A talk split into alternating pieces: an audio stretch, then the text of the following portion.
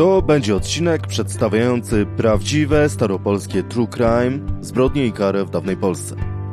Topór i dyby stanowiły jedne z najbardziej humanitarnych sposobów na resocjalizację, bo choć w przeszłości straszono naszych przodków piekłem, to złoczyńcom często tworzono prawdziwe piekło na ziemi.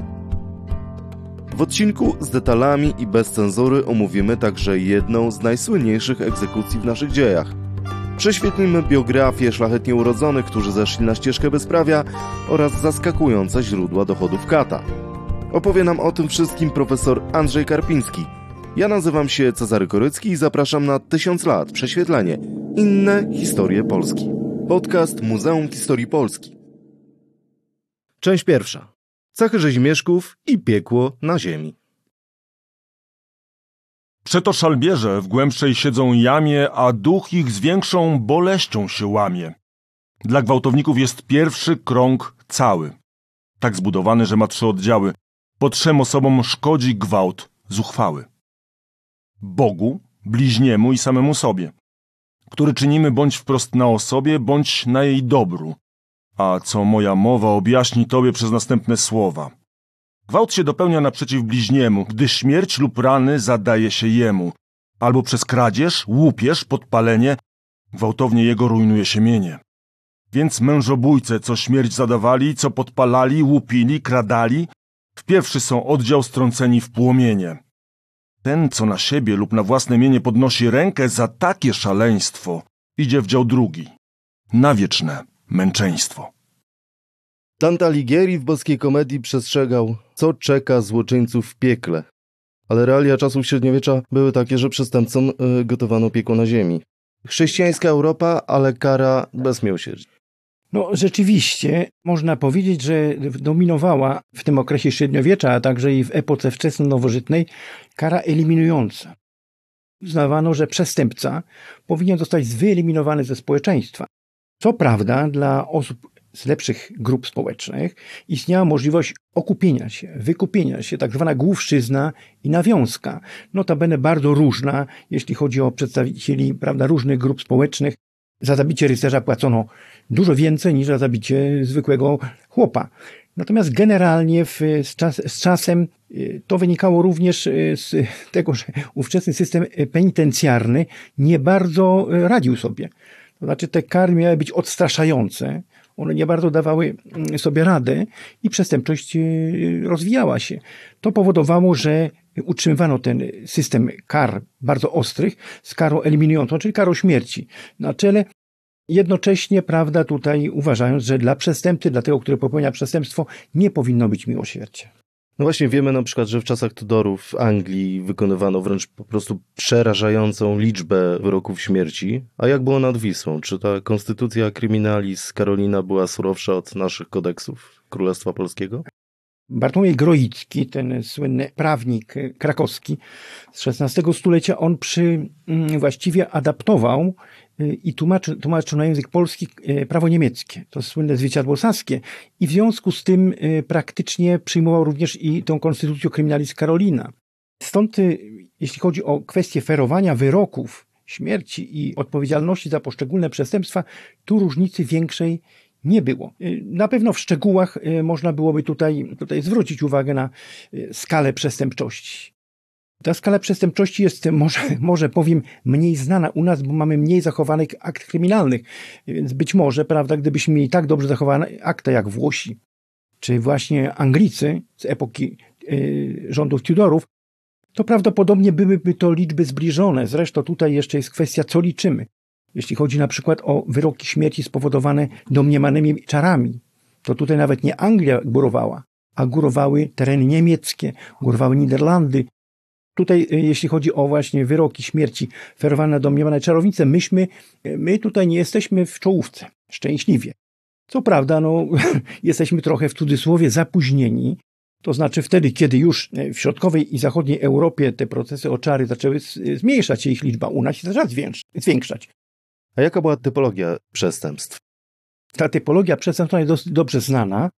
to mamy tutaj po pierwsze przestępstwa przeciwko życiu i mieniu i do tego y, i zdrowiu oczywiście. To tutaj zaliczamy do tego y, i zranienie, i pobicie, i zabójstwo, i morderstwo, rozróżniając, prawda, tutaj kwestie motywacji. I także gwałt zaliczamy do tych kar przeciwko życiu i mieniu.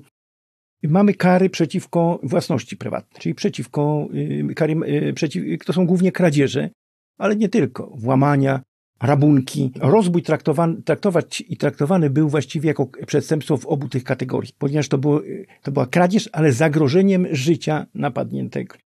To samo jest z podpaleniem, ponieważ podpalenie tak naprawdę jest, jest przestępstwem przeciwko mieniu.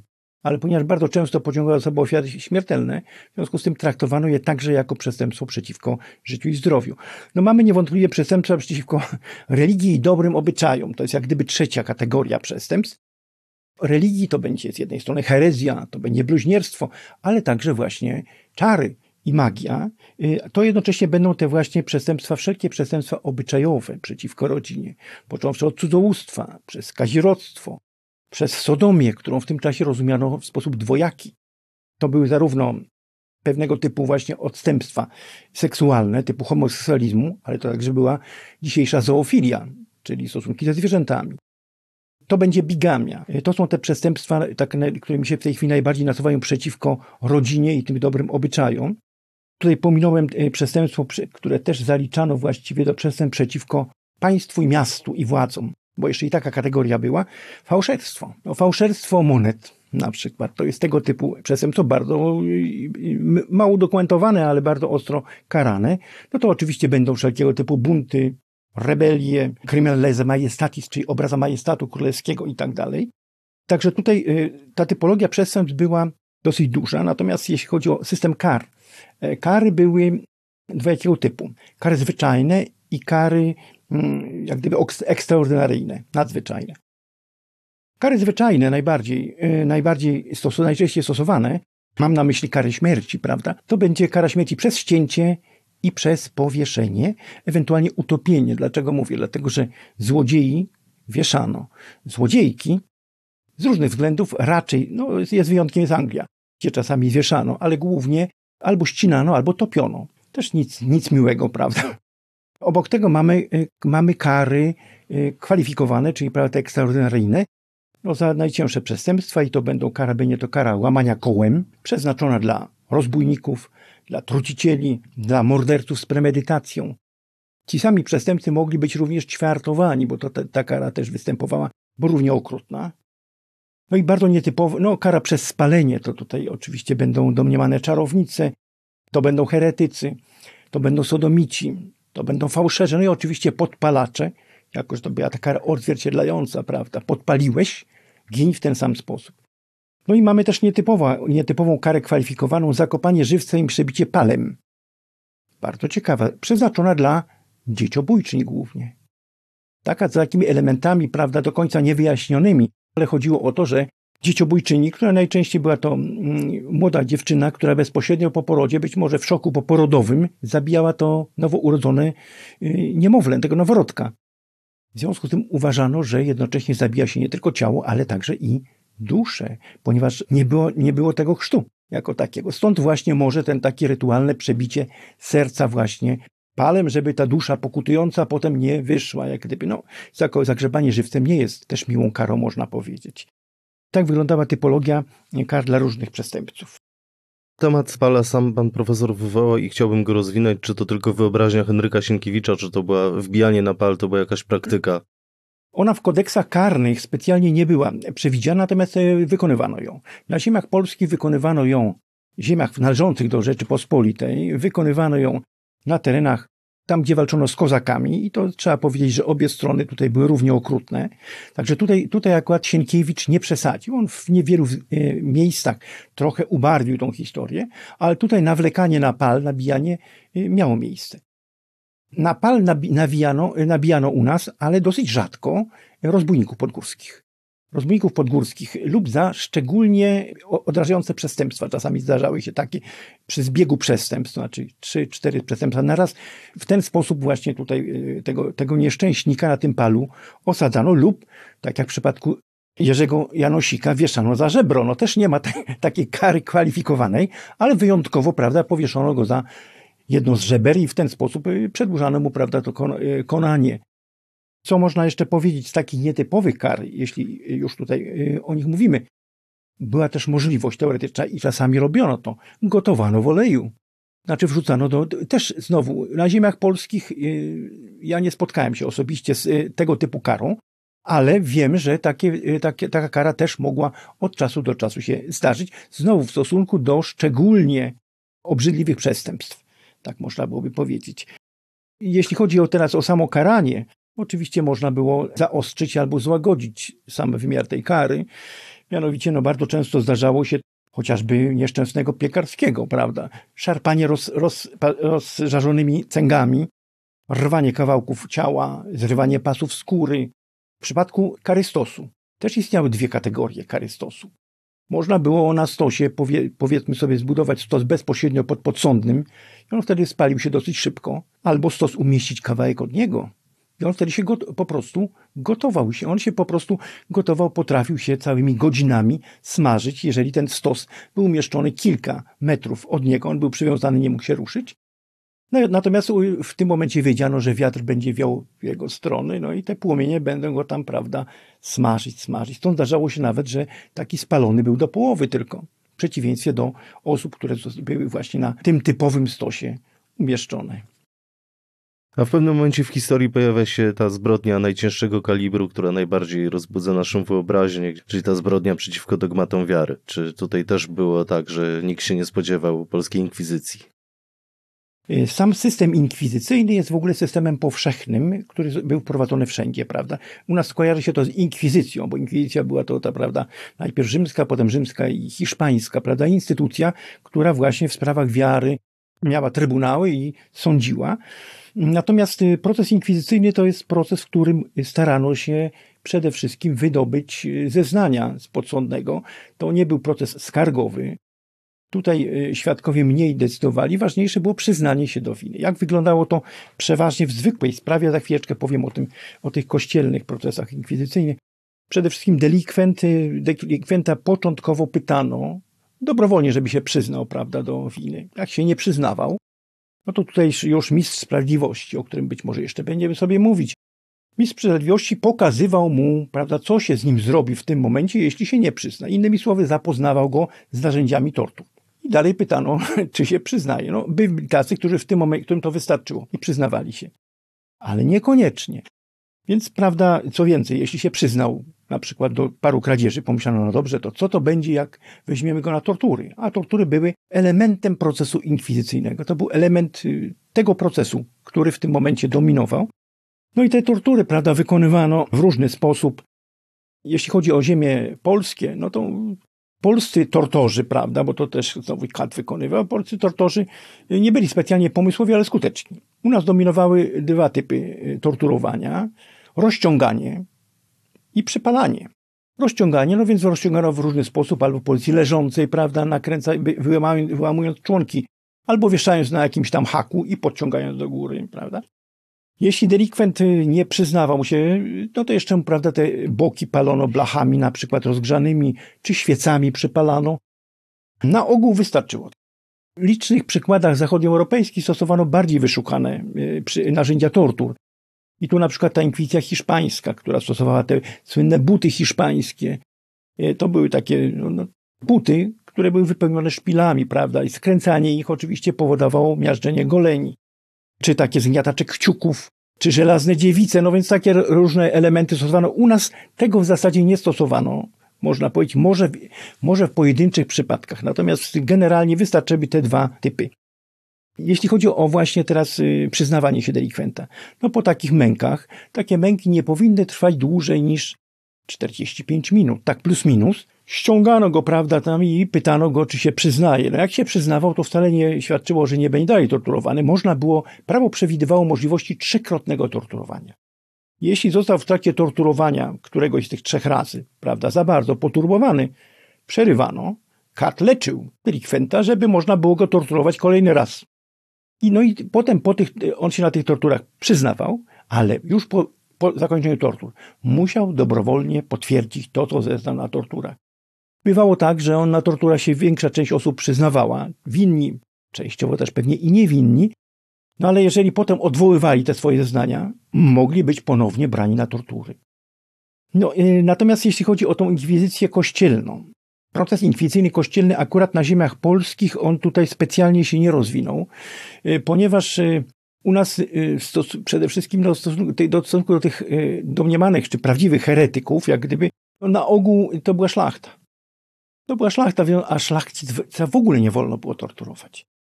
Także tutaj zdarzały, mieliśmy oczywiście ileś tam przypadków, ale to były przypadki, które można było policzyć w dziesiątkach, że te procesy się odbywały, zapadały wyroki, no ponadto pamiętajmy, że inkwizycja niekoniecznie musiała skazywać na stos. Ona mogła skazać na długoletnie więzienie. No, dzięki temu, prawda, tak bardzo wielu luminarzy nauki europejskich, jak Galileusz na przykład, no, wylądował, wylądował prawda, w więzieniach inkwizycji. Nie został stracony. Giordano Bruno został spalony. Natomiast inkwizycja generalnie, ona odegrała ponurą rolę w państwach arcykatolickich. W Hiszpanii, Portugalii, w swoim czasie także na terenie Niderlandów, dopóki tam nie doszło do rewolucji, to była ta inkwizycja niderlandzka, no, na terenach państw włoskich. Tam rzeczywiście tych ofiar idzie w dziesiątki tysięcy. Ofiar szczególnie, szczególnie tutaj mm, inkwizycja nastawiła się na likwidowanie nieszczerych katolików, na przykład na terenie Hiszpanii. Tam w pewnym momencie wypędzenie Żydów i wypędzenie yy, potomków Arabów, prawda, tak zwanych morysków. To była sytuacja, że tak, albo przechodziłeś na katolicyzm, albo musiałeś opuścić kraj. Bardzo wielu wyznawców judaizmu, i islamu formalnie przyjmował katolicyzm. Tak naprawdę oni w dalszym ciągu praktykowali swoje religie. Tak, Maranowie to byli ci Żydzi, Moryskowie to ci właśnie ukryci islamiści. No i tych właśnie szczególnie prześladowała inkwizycja hiszpańska i tam rzeczywiście były te powszechne auto da fe, czyli palenie. Tak samo zresztą nawet i, prawda, myślelibyśmy bardziej zwijanej Francji. Też mieliśmy walkę z herezją bardzo brutalną i też właśnie te stosy dla heretyków organizowane przez inkwizytorów działały, no, działalność takiego inkwizytora dosyć dobrze widoczna jest w pracy Umberto Eco i Mieruży, gdzie widzimy właśnie tutaj mniej więcej, w jaki sposób mógł taki inkwizytor działać. Y, natomiast trzeba powiedzieć jedną rzecz, że inkwizycja na terenie Hiszpanii położyła kres procesom oczary. Inkwizycja kościelna. Dlaczego? Ano dlatego, że tych wszystkich delatorów, donosicieli, wzięto na tortury pierwszej kolejności przestało się donosić na, na te czary. Tutaj i, i w związku z tym akurat, gdybyśmy patrzyli, to na terenie państw iberyjskich, gdzie działalność inkwizycji jest bardzo krwawa, procesów o czary jest relatywnie bardzo mało na tle europejskim. A wróćmy do statystyk kryminalnych. Czy w średniowiecznej i wczesno nowożytnej Polsce była e, przestępczość zorganizowana? Czy istniały jakieś cechy rzezimieszków, o których pisał Bronisław Geremek? Mówi się o tym, że istniał specjalny język przestępców, i zarówno i żebraków, i przestępców e, zawodowych, tak zwana mowa wałtarska albo mowa libijska. No, ileś wyrazów tej mowy wałtarskiej i libijskiej właśnie świętej pamięci Bronisław Geremek tam w jednym z artykułów wskazał. Niewiele o tym wiemy. Niewiele o tym wiemy.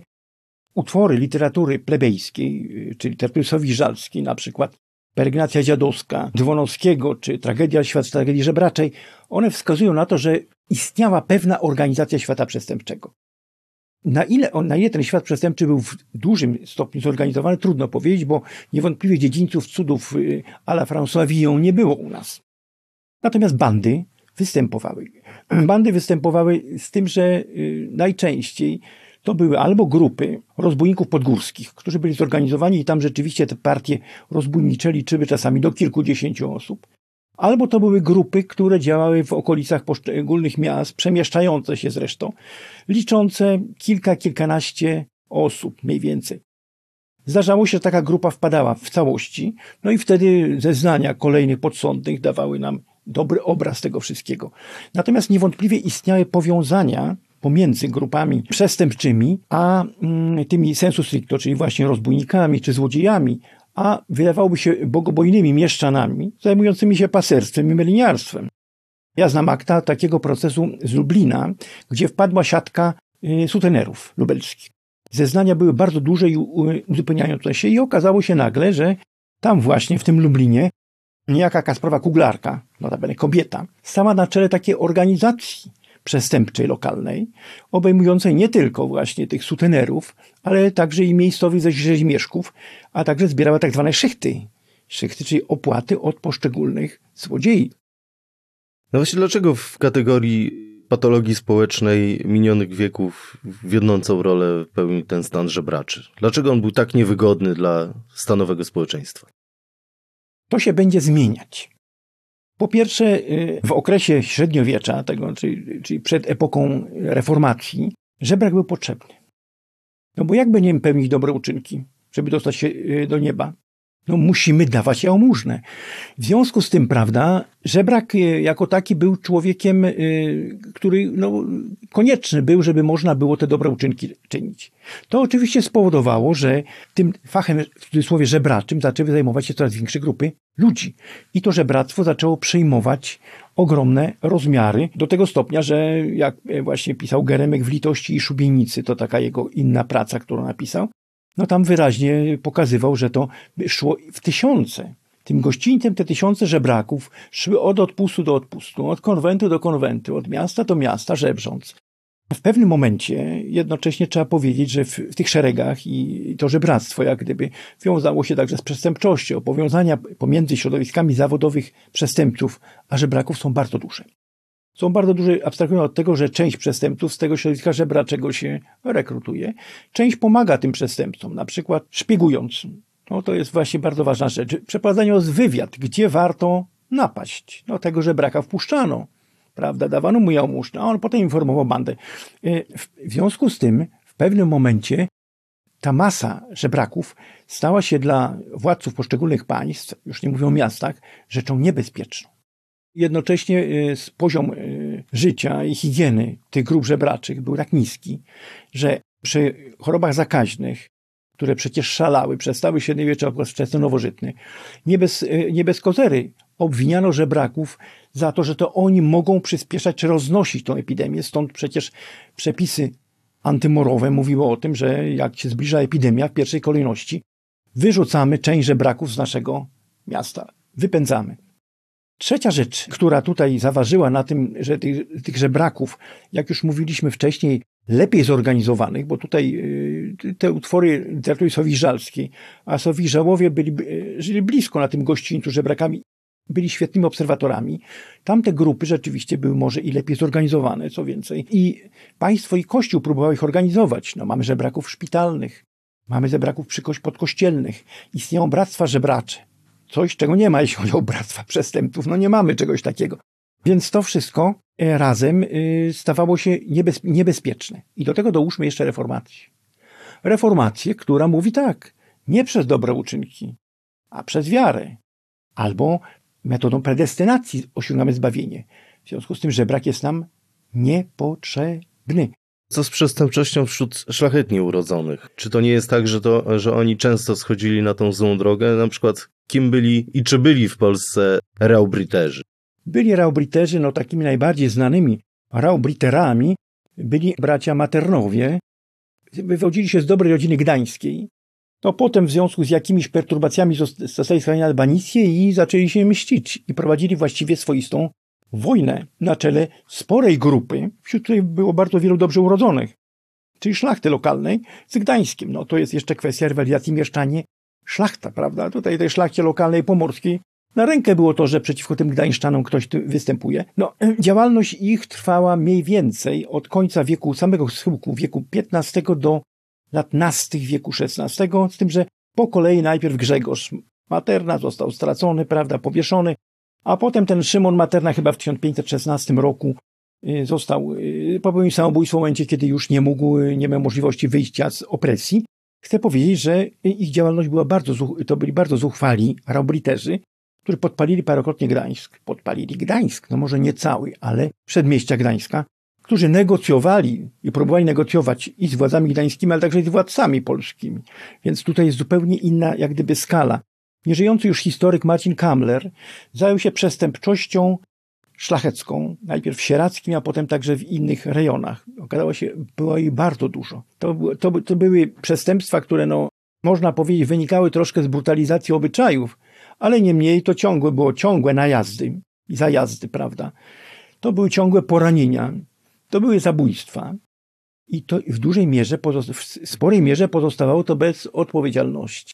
Gdyby wskazać jakiegoś takiego wybitnego, może nie Raubritera, rozbójnika pochodzenia, dobrego pochodzenia, to Stanisław Stadnicki o pseudonku, przydomku Diabeł. Stad, diabeł Stadnicki albo Diabeł Łańcucki. No to z rodziny, bardzo dobrej rodziny wywodzący się, który terroryzował te kresy południowo-wschodnie tutaj, prowadził prywatne wojny z opalniskimi, walczył tam, prawda, pomiędzy Łańcutem i Przemyślem, a wcześniej, wcześniej prawda, funkcje poselskie sprawował. Także no, ostatecznie, ostatecznie w 1610 roku bodajże został zabity, prawda, w jakichś takich utarczkach, a ten, który go zabił, Tatar notabene, został nobilitowany nawet. No, w każdym razie był wielkim utrapieniem dla y, ludności cywilnej w ogóle, nie tylko miasteczek i miast Róży Czerwonej, ale także i dla lokalnej szlachty.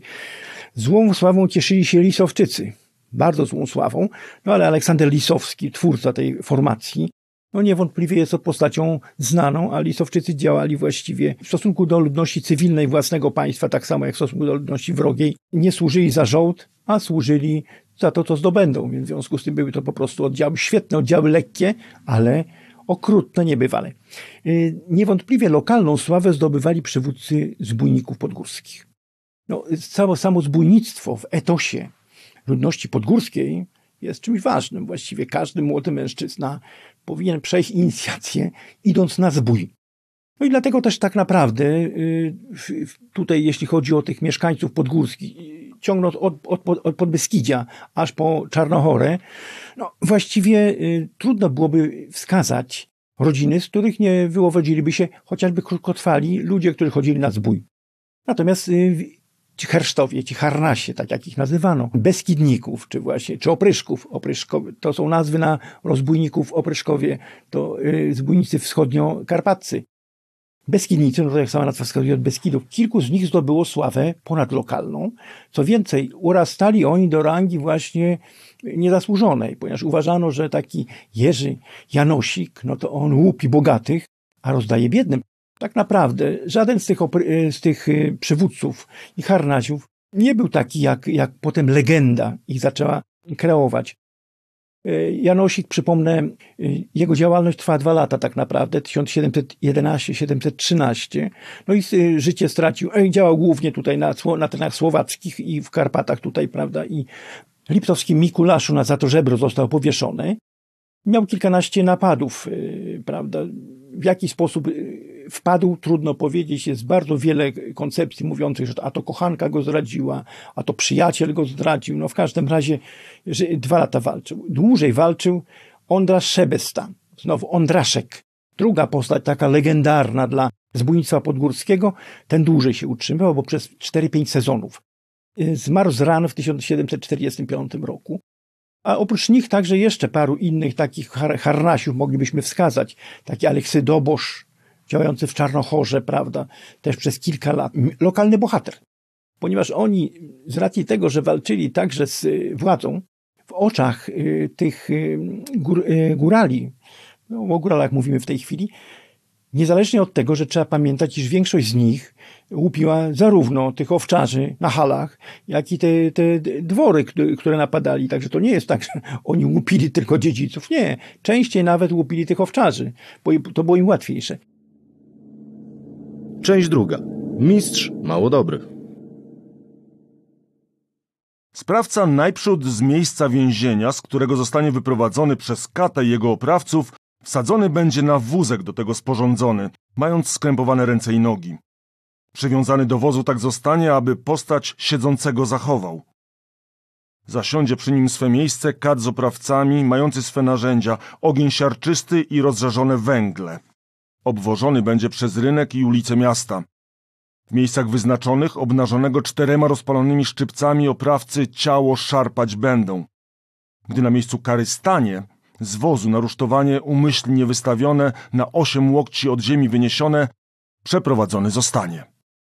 Tam Mukatów czekan żelazny, którym na najjaśniejszego króla jegomości targnął się, do ręki prawej włoży i z nim rękę bezbożną i świętokradzką nad płomieniami ognia siarczystego palić będzie. Dopiero gdy w pół dobrze przepalona będzie, mieczem odetnie. Toż i z lewą ręką, bez przepalania jednak uczyni. Po czym czterema końmi ciało na cztery części roztargane, a obrzydłe trupa ćwierci na proch na stosie drew spalone zostaną. Na koniec proch w działo nabity, wystrzał po powietrzu rozproszy. Wysłuchaliśmy instrukcji marszałka koronnego na temat wykonania chyba najważniejszej w historii polskiej egzekucji, czyli wyroku na Michale Piekarskim, zamachowcu na życie Zygmunta III Wazy. I kto się kary musiał wykonać? Kim był Kat w dawnej Polsce i jakie było jego miejsce w społeczeństwie, zajęcie zarobki, ale może przypomnijmy jednak tę słynną zbrodnię. No więc właśnie. Michał Piekarski, yy, szlachcic, notabene aczkolwiek psychicznie chory, to można od razu powiedzieć, w pewnym momencie był owładnięty chęcią zemszczenia się na monarsze polskim za wywłaszczenie go z jego tam y, rodzinnej wioski, y, którą mu zabrano, no i roztoczenie kurateli. Dlaczego? Dlatego, że od najmłodszych lat on, on sprawiał wielkie trudności, dochodziło do awantur i w związku z tym utracił ten swój majątek. Mm, właściwie jego działalność podsycali także innowiercy, można powiedzieć, bo on y, zaczął te myśli o zabójstwie, o królobójstwie, pojawiły się u niego mniej więcej w okresie, w pierwszej dekadzie XVII stulecia, kiedy, kiedy właśnie nastąpił, y, nastąpiła, prawda, tutaj mocne starcie katolickiego Zygmunta III Wazy i jego otoczenia z silnymi jeszcze innowiercami, co się zakończyło w końcu także rokoszem Zebrzydowskiego, jak wiemy. No niemniej e, propaganda innowierców o tym, że prawda, tu absolutum dominium się szykuje i tak dalej, i tak dalej, ona docierała do różnych i Piekarski też to przyjął e, do siebie. W 1610 roku François Ravaillac zamordował Henryka IV w Paryżu. To był wzorzec godny naśladowania. No, jeśli króla francuskiego można zabić, to można i króla polskiego, którego się nienawidzi. I ten Piekarski jeździł przez kilka lat i próbował się do tego Zygmunta III Wazy dobrać, ale się nie mógł dobrać do niego za bardzo, dopiero w Warszawie. Dopiero w Warszawie w listopadzie 1620 roku udało mu się zaczaić na Zygmunta III Wazy w takich krużgankach, w takim e, połączeniu pomiędzy zamkiem a katedrą świętego Jana, tam tymi krużgankami właśnie i tym krytym takim, e, krytym właściwie korytarzem król na mszę niedzielną udawał się w otoczeniu swoim. I tutaj Piekarski dwukrotnie Zygmunta III Wazę romnął czekanikiem, ale słabo. Na tyle, że król nie odniósł specjalne rany, natomiast Łukasz Opaliński, ten marszałek nadworny, który, którego tutaj e, cytowaliśmy, Łukasz Opaliński, a także i Władysław IV, znaczy jeszcze nie czwarty, ale Władysław, syn Zygmunta III, no się ładnie zachowali. E, Władysław szablą lekko ranił e, Michała Piekarskiego, natomiast e, ten właśnie czekan wytrącił mu ten Łukasz Opaliński, schwytano Piekarskiego. Schwytano Piekarskiego, doraźnie stworzono sąd senatorsko-poselski, który wyraźnie wiedział, że Piekarski, zdawał sobie sprawę z tego, że Piekarski jest psychicznie chory i mimo początkowych prób stworzenia akcji spiskowej, podejrzewano, że może innowiercy próbowali nie było żadnych dowodów i wszyscy wiedzieli od początku, że jest to jednostkowy czyn tegoż właśnie psychicznie chorego człowieka. Niemniej, dla, dlatego, żeby następny taki się nie wydarzył, zdecydowano się tak surowy wyrok wykona, yy, wydać i wykonać. To kilka, dwa tygodnie później, mniej więcej 27 y, listopada w Warszawie, w ten okrutny sposób, który tutaj y, był cytowany, tego Piekarskiego stracono. Piekarski gdzie został stracony? To są dwie koncepcje. Jedna, że na, na rynku Nowego Miasta, druga, że na tak zwanym piekiełku. Piekiełko. Piekiełko to jest miejsce, gdzie palono przestępców pod murami Starej Warszawy, tam mniej więcej, gdzie znajduje się dzisiaj pomnik Kilińskiego. To było to piekiełko przy podwalu. Więc albo tutaj, albo tutaj. No w każdym razie znowu zwracam uwagę, że zastosowano nietypowy wymiar kary, rozerwanie końmi. O tym nie mówiliśmy, bardzo rzadkich przypadkach, ale dla takich przestępców stosowano również rawajaka, tego mordercę Henryka IV, też rozerwano końmi. Także tutaj jak gdyby, nie wiem, królobójców w ten sposób karano. Jeśli chodzi o Piekarskiego. Piekarski zachowywał się podobno w czasie egzekucji bardzo mężnie. Te tortury były straszne, on się zachował bardzo mężnie. Natomiast powiedzenie plecie jak Piekarski na mękach wynika głównie z tego, że Piekarski cały czas uznawał, nie tyle e, wygadywał głupoty, on po prostu od początku uważał, że to anioł pojawił mu się, anioł kazał mu zabić Zygmunta III Wazę. No i stąd się wzięło to powiedzenie plecie jak Piekarski na mękach. Niewątpliwie była to jedna z najbardziej znanych, powiedzmy sobie, egzekucji y, w Rzeczypospolitej, która odbiła się echem, no musiała się odbić echem także w Europie. Drugą podobną egzekucję, tylko w okresie dużo późniejszym, wykonano na niedoszłych porywaczach Stanisława Augusta Poniatowskiego. No dobrze, ktoś te wyroki wykonywać musiał. Co to był za zawód? No więc to jest bardzo ciekawa rzecz, ten zawód tego mistrza sprawiedliwości, zwanego bardzo różnie, mało dobrym, i tortorem, i egzekutorem, prawda, i karnifeksem. Także określeń jest bardzo wiele na człowieka, który musiał wykonywać e, wyroki, no wszelkie wyroki sądowe. Właściwie od XIII wieku uznawano, i to nawet papież Inocenty III uznał, że ten człowiek, który wykonywać będzie takie wyroki, jest jak żołnierz. No, żołnierz walczący dla króla i zabijający w majestacie y, wojny królewskiej też pozbawia życia drugiego człowieka. Innymi słowy, osoby, które były desygnowane do wykonywania wyroków kary śmierci czy innych wyroków, one uznawane początkowo były, za, znaczy zwolnione były z y, grzechu śmiertelnego zabójstwa. Jak gdyby one tylko realizowały prawo. Do XIII wieku właściwie trudno powiedzieć jest, skąd ci y, przedstawiciele tego stanu katowskiego jak gdyby się rekrutowali. Początkowo byli to nawet y, niżsi urzędnicy władz miejskich. Czasami byli to przedstawiciele rodzin pokrzywdzonych. Także tutaj y, nie było jak gdyby, czasami byli to przestępcy, którym mówiono dobrze, no jeżeli wykonasz wyrok, to my ci złagodzimy tobie, tobie prawda, wyrok. Z czasem jednak ten zawód katowski jak gdyby okrzepł i to jest właśnie XIII-XIV wiek, kiedy okrzepł. Mm, znowu tutaj y, wiele, ponieważ y, zawód był na tyle interesujący, że wiele prac powstało na ten temat, więc y, autorzy doszukują się, prawda, genezy i grup społecznych, z których oni się rekrutowali. Więc niewątpliwie na pewno część początkowo mogła pochodzić z eksprzestępców, ale także część pochodziła z chirurgów. No, chirurg ma pewną wiedzę, a dobrze ściąć to była sztuka bardzo poważna. E, jeszcze inni wskazują z kolei na Landsknechtów. No to byli ci żołnierze zawodowi po demobilizacji tracili pracę. No, a jedno co umieli to właśnie władać tym mieczem.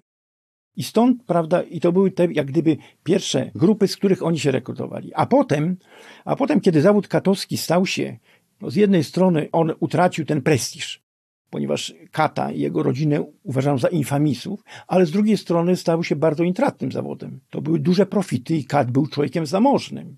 Bardzo. No, w tym momencie zaczęły powstawać dynastie katowskie.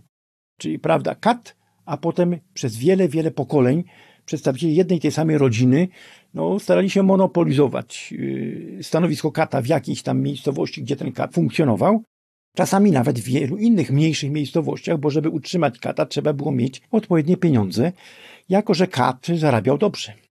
Kat zarabiał dobrze, a jego zajęcia były wszechstronne. No oczywiście oprócz tych podstawowych zajęć, to znaczy udziale w procesie inkwizycyjnym, czyli torturowanie i wykonywanie wszelkiego typu egzekucji, kat także otrzymywał pieniądze z jednej strony stałe salarium, stałą płacę, z drugiej strony za każdą wykonaną chłostę, torturowanie czy egzekucję według specjalnych taryfikatorów otrzymywał dodatkową gratyfikację. W momencie, kiedy nastąpiła walka z y, prostytucją, to też nastąpiło w XVI wieku, legalną prostytucją, jedyny legalny dom publiczny w mieście to był, mógł być Zamtus Katowski, czyli Kat prowadził jedyny legalny dom publiczny. Z tego płynęły następne dochody. Miasto, które zatrudniało Kata, obowiązane było mu także wybudować katownię, czyli miejsce, w którym mieszkał. Tych katowni kilka się zachowało i często były to dwupiętrowe domy, pięknie, dobrze wyposażone, tyle tylko, że znające się peryferyjnie, albo w pobliżu murów miejskich, albo poza murami. No, jest to zawód, prawda, niegodny można powiedzieć. Co więcej, kat dostawał tak zwaną barwę. Barwę, czyli rokrocznie pieniądze na strój. Te stroje katowskie były bardzo różne, prawda, no, od czerwonego przez żółty, bardzo różne były te stroje, w których kaci występowali. Nieprawdą jest, że te maski katowskie, te kaptury zasłaniały im całe twarze, ponieważ te nie widzieliby tego skazanego nigdy, więc twarz zawsze była odkryta. A częściej kat nosił kapelusz w specjalnym kolorze, który miał go odróżniać od uczciwych obywateli w mieście, w jakimś kolorze, czy to czerwonym, czy zielonym, prawda. Ale to tak przy okazji tej barwy. Ale co jeszcze Kat robił? No Kat był odpowiedzialny za oczyszczanie miasta. To jest też z tego płynęły pieniądze. A więc może nie sam, ale jego pomocnicy rakarze i hycle zajmowali się na przykład y, usuwaniem padliny z ulic albo wyłapywaniem bezpańskich psów. Kat zabierał y, dobytek y, skazańców cały, a także te skóry z tych psów, które cieszyły się wielką popularnością, bo z tego rękawiczki, torebki i tak dalej, szyto to była znakomita skóra, jeżeli się ją wyprawiło. Kat pełnił funkcje medyczne w mieście. To jest właśnie taki dualizm podejścia. Z jednej strony infamis, a z drugiej strony z jego mm, umiejętności korzysta bardzo wielu mieszczan, ponieważ no, kat musiał mieć podstawową wiedzę no, anatomiczną na pewno.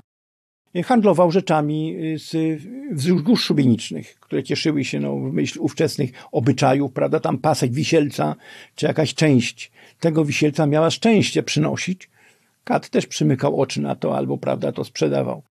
Wtedy, kiedy jeszcze były zakazane sekcje zwłok, a już pierwsi medycy chcieli te sekcje przeprowadzać, co kat robił? Mógł sprzedać w ogóle zwłoki y, takiego skazańca. W ten sposób y, Andrzej, Andrzej Wesaliusz, twórca nowożytnej anatomii, w ten sposób, jak sam opisywał, mógł tą anatomię galenowską poprawić, bo zwłok oficjalnych nie mógł uzyskać. To i dodatkowo jeszcze źródło dochodu, które chyba było w pewnym momencie najintratniejsze, a mianowicie oczyszczanie miasta z nieczystości. To był monopol kata. I teraz jak się patrzy czasami na generalne dochody takiego kata, to wy, wybieranie tych wszystkich prewetów, prywetów, czyli tych toalet, prawda, i miejskich, i z więzień, i z instytucji publicznej, prawda, użyteczności publicznej, ale i prywatnych, to wszystko było domeną kata.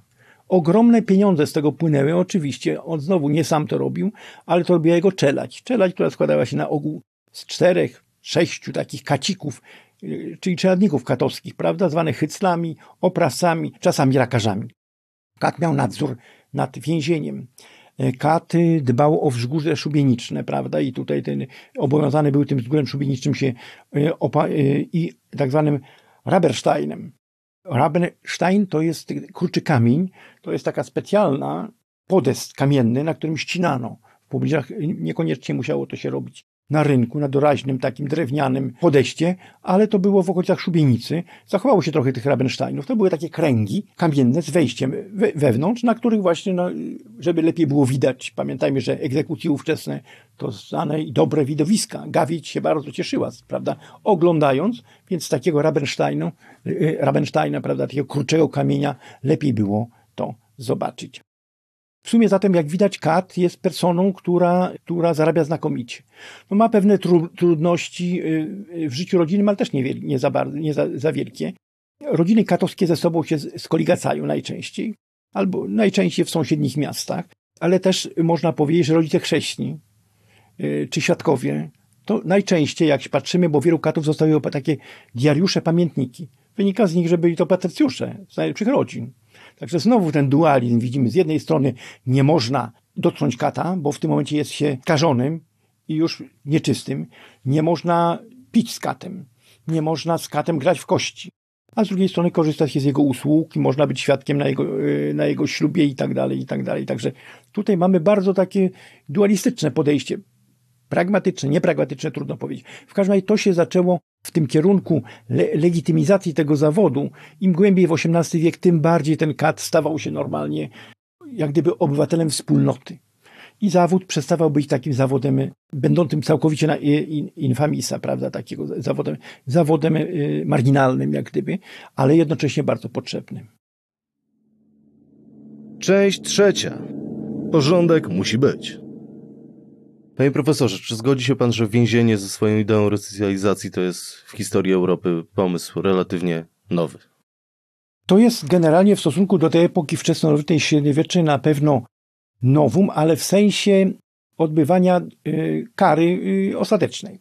Ponieważ więzienia, one jako takie, jako miejsce odosobnienia dla osób zatrzymanych czy sądzonych, one występowały zawsze.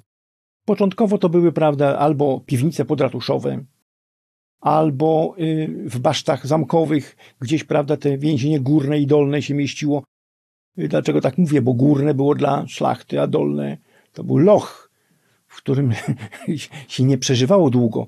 No w każdym razie y, to, to czy tak zwane dłużnice, pamiętajmy, że do więzienia dostawało się za długi. Też, no i też się, to też jeszcze odrębny charak- grupa takich właśnie mm, miejsc odosobnienia istniała. No, one spełniało właściwie te więzienia aż do, chyba do końca XVII wieku przede wszystkim rolę aresztu. Aresztu. Przetrzymywano tam te osoby, które były sądzone, no a potem w jakiś sposób, prawda, tam albo uwalniane, albo skazywane na chłosty i relegacje, albo stracone, prawda, ten sposób. Y, dlaczego tak było? Dlatego, że po prostu no, trzeba było utrzymać tych więźniów. Nikt ich nie chciał utrzymywać.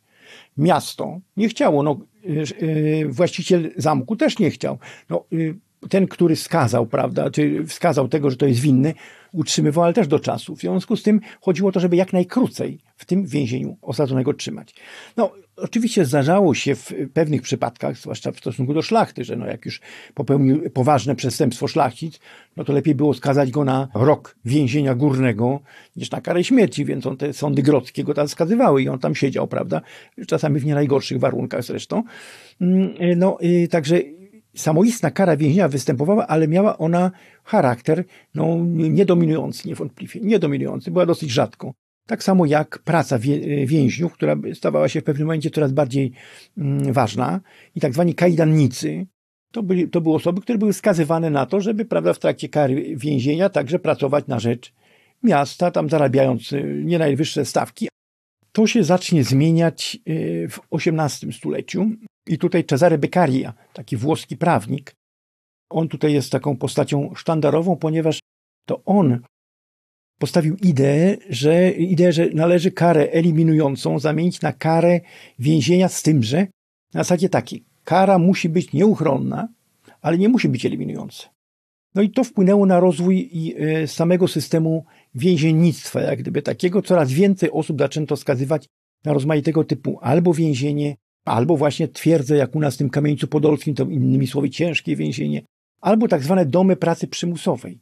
Bo i taka kategoria się pojawiła, ona się pojawiła od XVII wieku właściwie. U nas w największych miastach, w Gdańsku, w Toruniu, Krakowie i Warszawie takie domy pracy przymusowej w XVII-XVIII wieku powstały.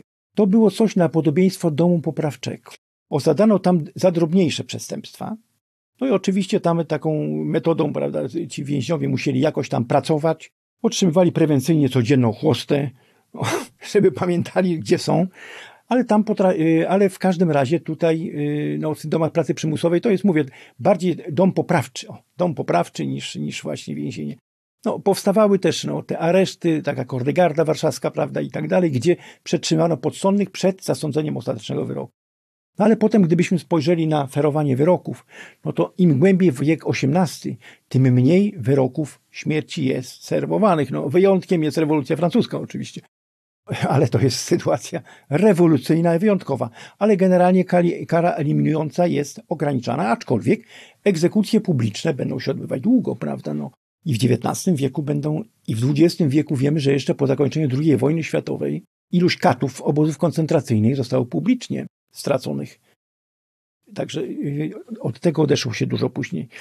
Mm, niewątpliwie no, ten system, y, teraz jest jeszcze kwestia mm, warunków w tych, w tych więzieniach. No, one były bardzo ciężkie, zawsze bardzo ciężkie. Ci więźniowie, no, o ile oni mieli przebywać tam krótko, no to jeszcze pół biedy, ale generalnie w tych więzieniach, no to i wyżywienie bardzo marne, i y, jakieś wiązki słomy, na których tam oni na ogół spali. No, specjaliści zagadnienia wyliczali w pewnym momencie, że tyle, ile przeznaczono na utrzymanie jednego więźnia, to jest minimum egzystencji, jaka może być. Czyli to jest coś minimalnego w ogóle. Tam w XVII wieku to był jeden grosz na przykład dziennie, podczas gdy stawka takiego robotnika niewykwalifikowanego była kilkanaście groszy. No więc najlepszy dowód świadczy, że w tych więzieniach za dobrze im nie było, ale znowu, więzień więźniowi nierówny.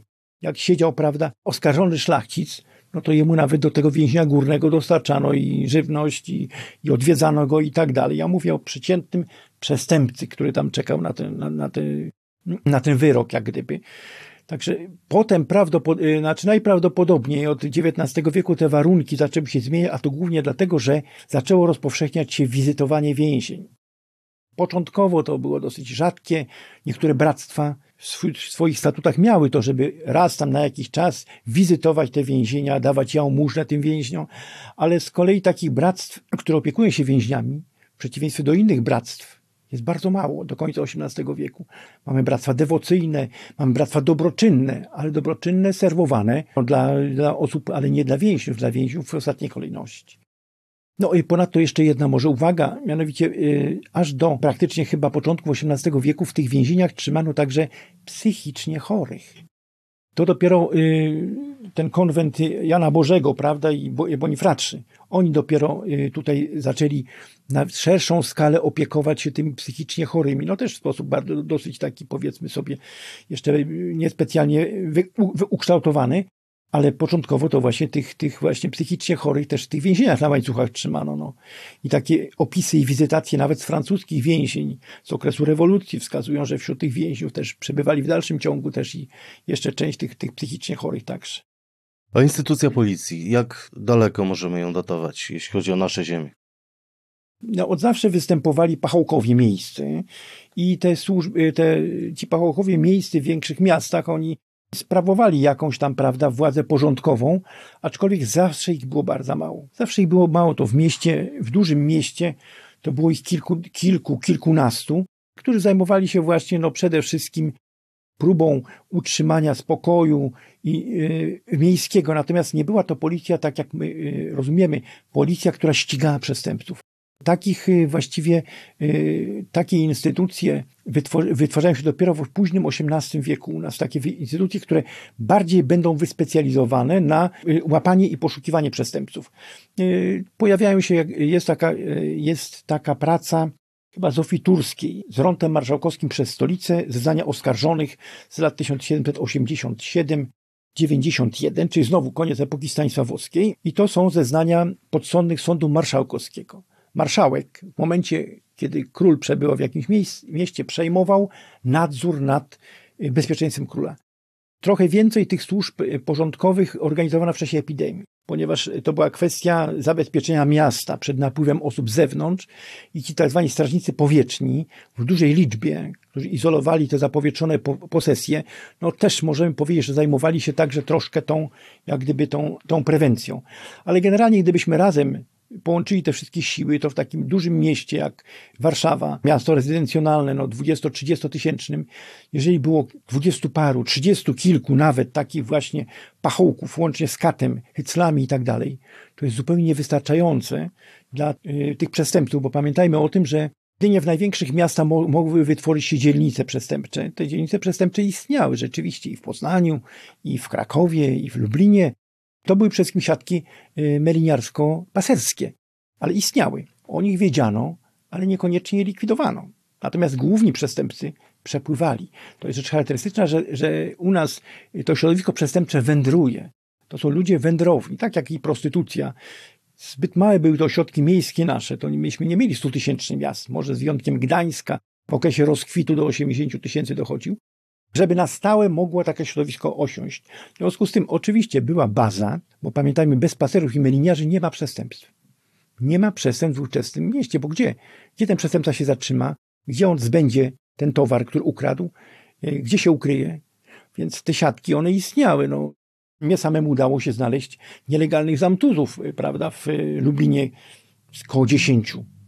A te zamtuzy nielegalne to też miejsca, to też pasernie, można powiedzieć, te jednocześnie. Powiązania między prostytutkami a przestępcami są ży bardzo żywe tymi prostytutkami niższego szczebla, można powiedzieć. Mm, dlatego y, natomiast, y, żeby powiedzmy sobie, y, żeby tutaj wyłapać te środowiska przestępcze przepływające przez miasto, to było, było bardzo trudno.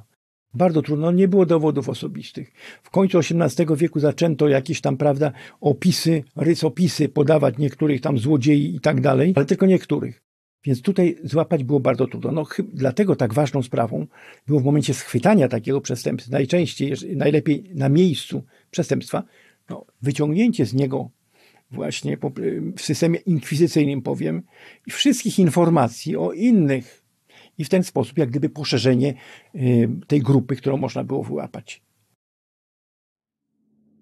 Prześwietlenie. Inne historie Polski. Podcast Muzeum Historii Polski. Podcastów 1000 lat prześwietlenie wysłuchasz na YouTube, Spotify, Google Podcast, w audiotece, a także na innych platformach podcastowych. Chcesz być na bieżąco? Subskrybuj kanał Muzeum Historii Polski.